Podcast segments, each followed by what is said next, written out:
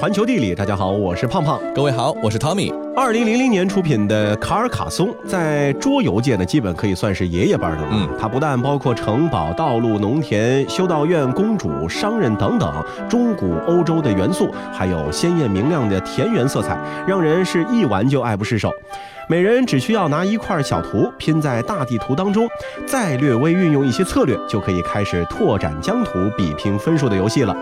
法国南部的著名古城邦成了德国人设计的火热桌游，但要不是这个桌游，许多人可能根本就不会知道这个地方，更不会想到去探索这个在法国西班牙边境处的中世纪城市。行走小百科，卡尔卡松地处法国的图鲁兹、蒙彼利埃和西班牙的巴塞罗那组成的三角地带的中心。从远古时代开始，两条主要交通线路就在此交汇，连接从大西洋到地中海，从法国北部圣维南小镇到南部的圣皮耶尔田场。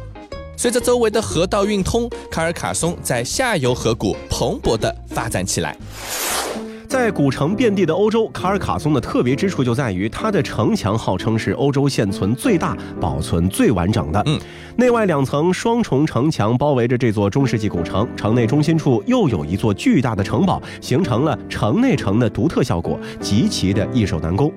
人类在卡尔卡松的居住史呢，可以追溯到公元前六世纪，最早高卢人在这里居住。由于地理位置优越，公元三四世纪征服了高卢的罗马人来到这里，开始建造城市。如今这座中世纪风格的城市和它建造时相比呢，几乎是没什么变化。城市矗立在山顶，威严地俯视着周围广阔的田园。欢迎来到卡尔卡松城墙。我们这座城墙上共有五十二座塔楼，涵盖内外墙。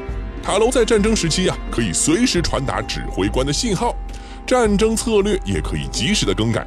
哎，城墙西门过去是全城的主入口，入口上方的塔楼每座都有四层楼高。哎，你们看墙上的长条孔洞是用来进行弓箭射击的。呃，来来来，大家跟我进来啊！呃，小心小心。呃，这里这个半圆形的空间啊，叫做瓮城。呃，瓮中捉鳖，你们懂吧？想象一下，敌人进来的时候啊，这墙顶上的箭簇就可以密密麻麻地射进来，哎，足够让人心惊胆战吧？如果敌人很强悍，当时的将士们还会把点着的火把和巨大的石块扔下去，怎么样？牢不可破。那听完了导游介绍的西门，接着我们再一起去另一侧的东门瞧一瞧。这个是城市如今的主出口，一样啊，也是有着重重的防御机关，比如说吊桥、高耸的双塔和狭窄的窗口。在战争中，还可以随时在城墙内壁的短杆上放上木板，为战斗增加人手，抵御敌军的进攻。卡尔卡松这个地方呢是依山而建，位于城市中心的城堡更是嵌到了山顶上，比城市里的普通民居的住所又高出了好几层。中心城堡呢是十三世纪建造的，分为两部分，主广场和第一楼群围成的一个小四方形。墙顶高处呢还有一个木质的长通道，通过主广场的油顶走廊就可以直接来到第二广场。第二广场说是广场，实际上啊是古时候城堡的内部，年代久远，屋顶呢已经不见了。由残留下来的墙纸可以推算出，当年国王在这里建造的房间绝对不小。墙上的砖石呢有好些特别整齐，有棱有角，而且是纹路清晰。这些啊是十九世纪加固的时候装上去的，而那些边角已经磨没、砖纹难以辨认的，则是来自于十三世纪。那现在的城堡呢，已经变成了博物馆，供游客参观。从城堡顶层的塔楼往外看啊，是绵延的黄色砂岩的城墙，高高耸立着的哥特风格的堡垒，还有城外不见边际的葡萄园。拜希腊人和罗马人所赐啊，葡萄酒业已经在这里运作了两千多年。世界真奇妙。十六世纪早期，香槟进入法国，但是没有什么酒庄能够生产。有一天，卡尔卡松南边十八英里的圣伊莱尔小镇上，一位修士突然发现，他用收割较晚的葡萄制作的葡萄酒，在放置几个月之后出现了气泡。法国第一瓶气泡酒就这样产生了。虽然在那时社会还认为葡萄酒起了泡是坏的，但仍然没有挡住人们对气泡酒的热情。香槟在法国也慢慢流传起来。城市西门的大教堂啊，在公元六世纪就已经存在了。教堂之外呢，有一个露天的圆形剧场，能够容纳五千多名观众。城里的主街布满了手工艺品店，从陶艺、布匹、木制品到古董、绘画、银饰品，可谓是应有尽有。城内的马扣广场啊，则是休闲的好去处，咖啡馆、餐厅、酒吧围住了这个小小的空场，人们在这里呢一坐就是好几个小时，边沐浴着南法的阳光，边啜饮着香甜的咖啡，看书聊天，好不惬意。那些傍晚看完剧场表演的人们，更是会涌到这里喝上几杯，然后再离去。不过啊，这个悠闲恬静也并非是欧洲城堡所独有的，野性的非洲同样也有着温婉多情的一面。第一次踏上非洲大陆，如果不愿意选择那些举世瞩目的地方，不妨把目光投向非洲大陆最北端的国家突尼斯。这个低调、开放又丰富的小国，蕴藏着说不完的惊喜，或许就成就了你非洲之行最最美好的初体验。突尼斯啊，它是欧洲和非洲之间的一扇门，也是融合了撒哈拉游牧文化、欧洲文化、地中海文化、伊斯兰文化的神奇国家。人们常说，因为两面紧邻地中海和撒哈拉，突尼斯啊是一个一半海洋、一半火焰的国度。那蓝白小镇呢，是位于突尼斯市二十公里外的海边，跟希腊的圣托里尼啊相似度很高。但是相比希腊，这里的知名度没有那么高，但也因此幸运地保留了不被打扰的生活味道。走在石板小道，蓝色门、白色墙的房屋顺着山坡走势在两侧排开，天气明媚舒朗，花园墙壁、大门都被颜色鲜艳的蔷薇覆盖，仙人掌和龙舌兰随处可见，生长旺盛。这里出名不仅是因为百年的悠久历史，还因为这里是毕加索、梵高等画家光顾留恋的地方。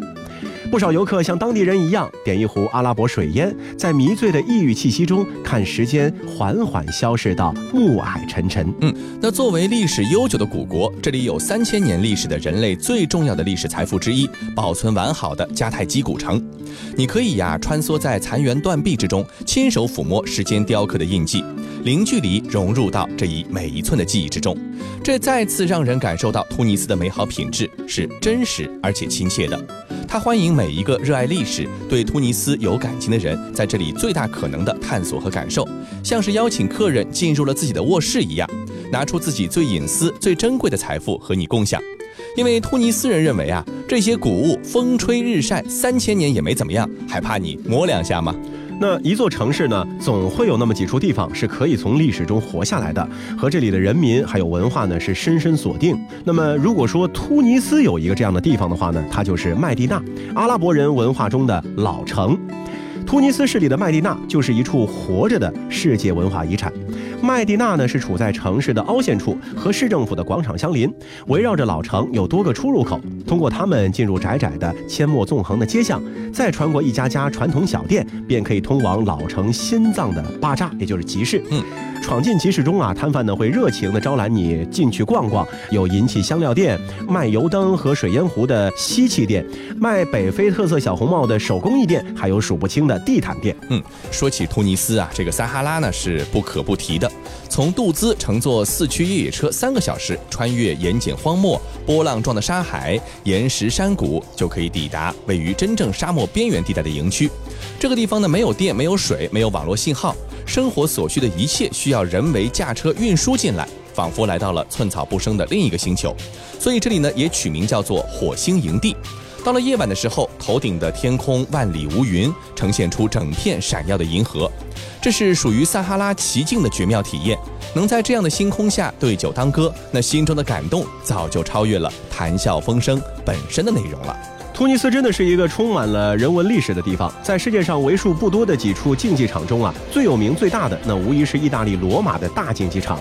但是也因为太过著名了，所以说你如果去罗马想要看到竞技场的话呢，你不得不面对汹涌人潮和嘈杂的环境，大多数人呢只能够草草打卡，再悻悻离去。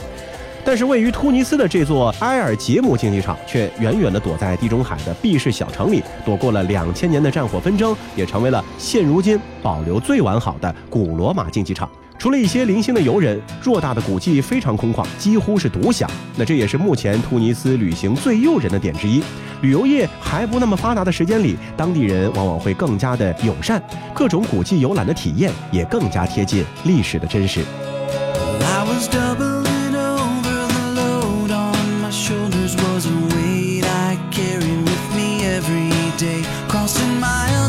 Frustrations and rivers are raging.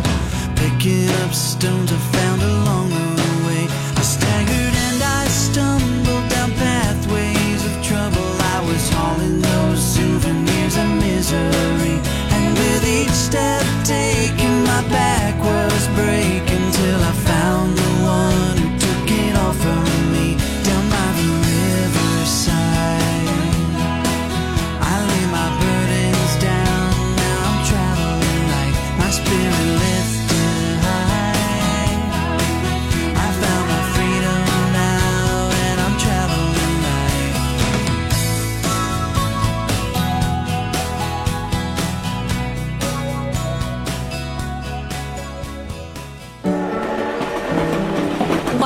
地理，嗯，好香！你真是我的女神。嗯，这个也不错，哎，真是有贵妇气质。呃，这个呃可远观而不可亵玩焉的感觉，你就像是一颗十克拉的大钻石，哎，一看就是土豪气。哎，我就叫你黄金得了。乱七八糟，一塌糊涂，有伤风化，污秽不堪。你说说，你说说，一大早的不干正经事儿，你都在干嘛？他简直就像古代昏君，后宫佳丽三千，荒淫无度，不问国事那种。哎哎哎，扯远了啊！你都不知道我在干嘛，就在那儿乱说一气，啊，气死我了！这还用说啊？肯定是上网看美女图片了。哼，肤浅、幼稚、内心阴暗。我是在品尝车厘子。什么什么？车厘子？哦呦，算你知识广博了，你直接说樱桃不就行了吗？你看看你，呃，不但不知道车厘子和樱桃的区别联系，呃更不知道车厘子的分类。啊，赶紧着，赶紧着，不客气。欢迎回到环球地理，大家好，我是胖胖。各位好，我是 Tommy。从非洲跨越大西洋，接着呢，我们来到南美。南美特产啊，最近几年是横扫我们的餐桌。阿根廷的牛肉，深海里的甜虾，还有就是这不得不提的智利车厘子。嗯，最近几年啊，这车厘子突然变得很火，尤其是一到冬天，各家的生鲜电商可谓是轮番推出智利车厘子、新西兰车厘子、澳大利亚车厘子来争夺年货市场。这个产地呢，确实也变不出什么花样了，所以呢，很多商家就开始在名称上来动脑筋。像刚才说到的这个女神、贵妇、钻石、黄金，这看起来是珠光宝气呀，其实都是在说车厘子。但是消费者呢，都是一头雾水。哎，他们要问了，这些车厘子到底有啥区别呢？那和标准化的产品不同啊，水果呢是一个一期一会型的产品，就是不同品种产区成熟的时间点，这么多维度呢，可以组合出成千上万个不同产品的水果。嗯，比如说新西兰甜心车厘子。塔斯马尼亚车厘子和新西兰黄车厘子看似只有三个品种，但是要是和外观、口感、规格、气味、汁水等评价要素组合起来，其实一下子就变出了十几个不同品种了。那么问题来了，挑选车厘子的时候应该关注哪些信息呢？在回答这个问题之前啊，我们必须先搞清楚一个问题，就是车厘子到底是不是樱桃？嗯。车厘子到底是不是樱桃？这个答案听起来呢也很没用，就是是也不是，因为仅仅从名称和植物学分类上来说啊，车厘子来源于 cherries 这个音译，本质上呢就是樱桃。但是在我们的实际生活当中，樱桃和车厘子呢已经有了不同的指代。没错，就拿我们日常所吃的樱桃的品种来说呢，它就分为了甜樱桃、酸樱桃和中国樱桃。那么其中酸樱桃主要是用于食品工业的生产和配料，比如说奶油蛋糕上面的樱桃嗯就是酸樱桃。那市场上常见的呢，则是中国樱桃和甜樱桃。行走小百科，中国樱桃也被称为小樱桃，是中国的原生品种，主要产自中国西部和西南地区，个头较小，皮薄汁多，呈现鲜艳的浅红色。由于娇嫩，运输不便，基本上只能在产区吃到。而甜樱桃也被称为大樱桃，是中国樱桃同属不同种的兄弟，个头大，果肉坚硬，方便运输。这个就是我们常常说的车厘子。那从一九八零年开始呢，中国就引进了不同的车厘子品种，最有名的产地啊就是山东了，嗯以及还有四川汶川县都是国内有名的车厘子的好产地。呃，就像苹果有红富士、蛇果、青苹果等品种一样，车厘子呢也分为了许多品种，其中商业化种植的足有三百多种。这么多品种会不会挑花眼呢？其实啊，只要记住一点就行了。一般成熟时间越长，车厘子果实的风味累积的就越多。嗯，咱们以南半球的果园为例，早熟品种在每年十一月底、十二月初呢就会上市，赶上圣诞节的销售档期。但是如果为了一年一次的最优口感，还是应该挑选成熟时间更长、风味累积的更多的中晚熟的品种。那挑完了品种呢，接着我们还要挑产地啊。樱桃是落叶果树，冬天啊需要累积足够的低温时数，来年才会开花结果。同时呢，樱桃果实也很怕多雨和高温，两个因素一结合，就决定了车厘子只能在纬度较高的地方种植。全世界车厘子产量最高的国家呢是土耳其，一年产量是四十万吨，美国紧随其后，每年三十万吨。智利呢，其实每年只有十多万吨，而且其中大约八万吨都被中国人吃掉了。嗯，所以就不难理解了，为什么大家谈到车厘子的时候，往往第一个联想到的会是智利。是啊，那许多人买车厘子呢，会下意识的觉得这尺寸越大越好。其实不同品种成熟之后，最优尺寸都是不一样的。个头大呢，并不等于必然好吃。比起尺寸，更应该注重新鲜度。即使是最好的产区，车厘子多放几天，风味呢也会损失不少，口感呢自然也会变差。分辨果实新鲜度，主要看果柄。颜色越是翠绿，也越是新鲜了。那很多人可能会想了，要新鲜的话，那一定要空运的才好啊。是啊，那咱们还是以智利为例啊，那里的车厘子产量不低，大部分运输呢还是通过海运完成的，航期呢已经是被控制在了一个月左右，运输过程中呢会有保鲜处理。如今啊，技术发达，海运到国内呢其实完整度也不错。不必完全否定海运，所以如果你去水果店里面买车厘子，一定要这样来选，才是一个老司机的样子。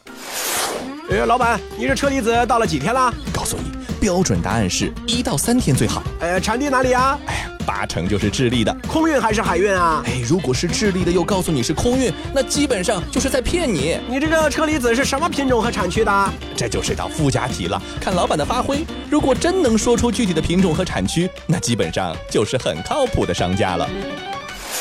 小小的车厘子也有不同的品种，那人的不同文化背景和民族成分就更加复杂丰富了。嗯，众所周知，我们国家呢是一个多民族国家，和我国临海相望的日本呢，则是一个单一民族国家。不过啊，其实大家不了解，日本除了大和民族之外，还是有一些少数民族的。它呢，其实也是一个多民族国家。嗯，第一个最有名的少数民族呢，我们在节目中呢也曾经跟大家来聊过，就是这个阿伊努人。阿伊努人呢说的是阿伊努语，分布在日本的北海道，还有俄罗斯库页岛的南部，以及千岛群岛、勘察加半岛的南端。阿伊努人啊，是目前日本唯一被官方承认的原住民。这个日本官方估计人口大约是二点五万左右，而非官方统计呢是有二十万。实际上啊，目前所谓的血统纯正的阿伊努人已经非常稀少。在日本，大部分的阿伊努人都或多或少有着大和人的血统了。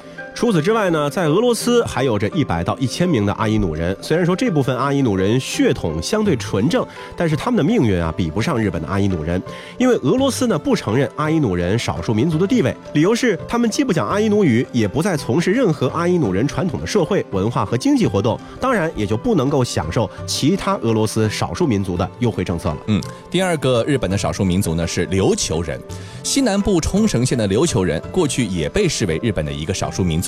但是他们现在啊和日本内地的移民混居，大多数呢已经放弃了祖先的习俗语言，甚至连混合琉球语和日语方言的冲绳话都很少有人会讲了，所以他们的身份认同呢也是日渐式微。接着我们再来说一个宫古人。宫古人所操的语言呢是宫古语，分散在宫古群岛。宫古人和其他琉球原住民呢都是信仰这个琉球神道，但宫古人有自己独特的信仰方式和规则。宫古人有自己的神话体系，著有《御月由来记》。御月呢是古代琉球国的一种宗教设施啊，还有自己特有的民谣以及演绎方式。不过，连琉球人这种和大和人差异明显、人口众多且国际知名度高的民族，日本官方都不承认，那就更别说宫古人了。嗯，再说一说八重山人，他们所操的语言呢是八重山语，分布范围呢是除了与那国岛以外的八重山群岛。八重山群岛呢是位于日本的最南端，由十二个无人岛和十个有人岛组成。除了与那国岛以外，其余所有的住民呢都是说八重山语。八重山语呢是细分为八种方言，以石垣岛方言为标准语，和琉球语族其他语言呢都无法沟通。八重山群岛最南端的波照见岛是全日本唯一可以看到南十字星的地方。最后，我们再来向大家介绍舆论人，他们所操的语言呢是舆论语，分布在鹿儿岛县舆论岛，位于鹿儿岛县的最南端，冲九良部岛的下方。二零零五年，日本爱情漫画《东京八十年代》将两个主人公的身份设置为舆论人，对舆论岛呢有过非常详细的描写，进一步的提升了舆论岛的知名度。嗯，那在文化上，现在舆论岛最独特的莫过于有近五百年历史的十五夜舞。自从室町时代以来，舆论岛每年都会举办十五夜舞的祭典。这种舞蹈呢有专门的服饰、道具、朗诵、解说和步伐。那目前十五夜舞呢是日本的非物质文化遗产，不少大学都专门开设了相关的课题进行研究。总而言之啊，日本的民族构成相对于中国来说呢比较简单，但是也不是铁板一块啊。在日本，大约百分之九十八都是大和族，那剩下的百分之二就是由其他民族所分别组成的。好了，以上就是这期节目的全部内容，非常感谢您的收听，我们下期再见。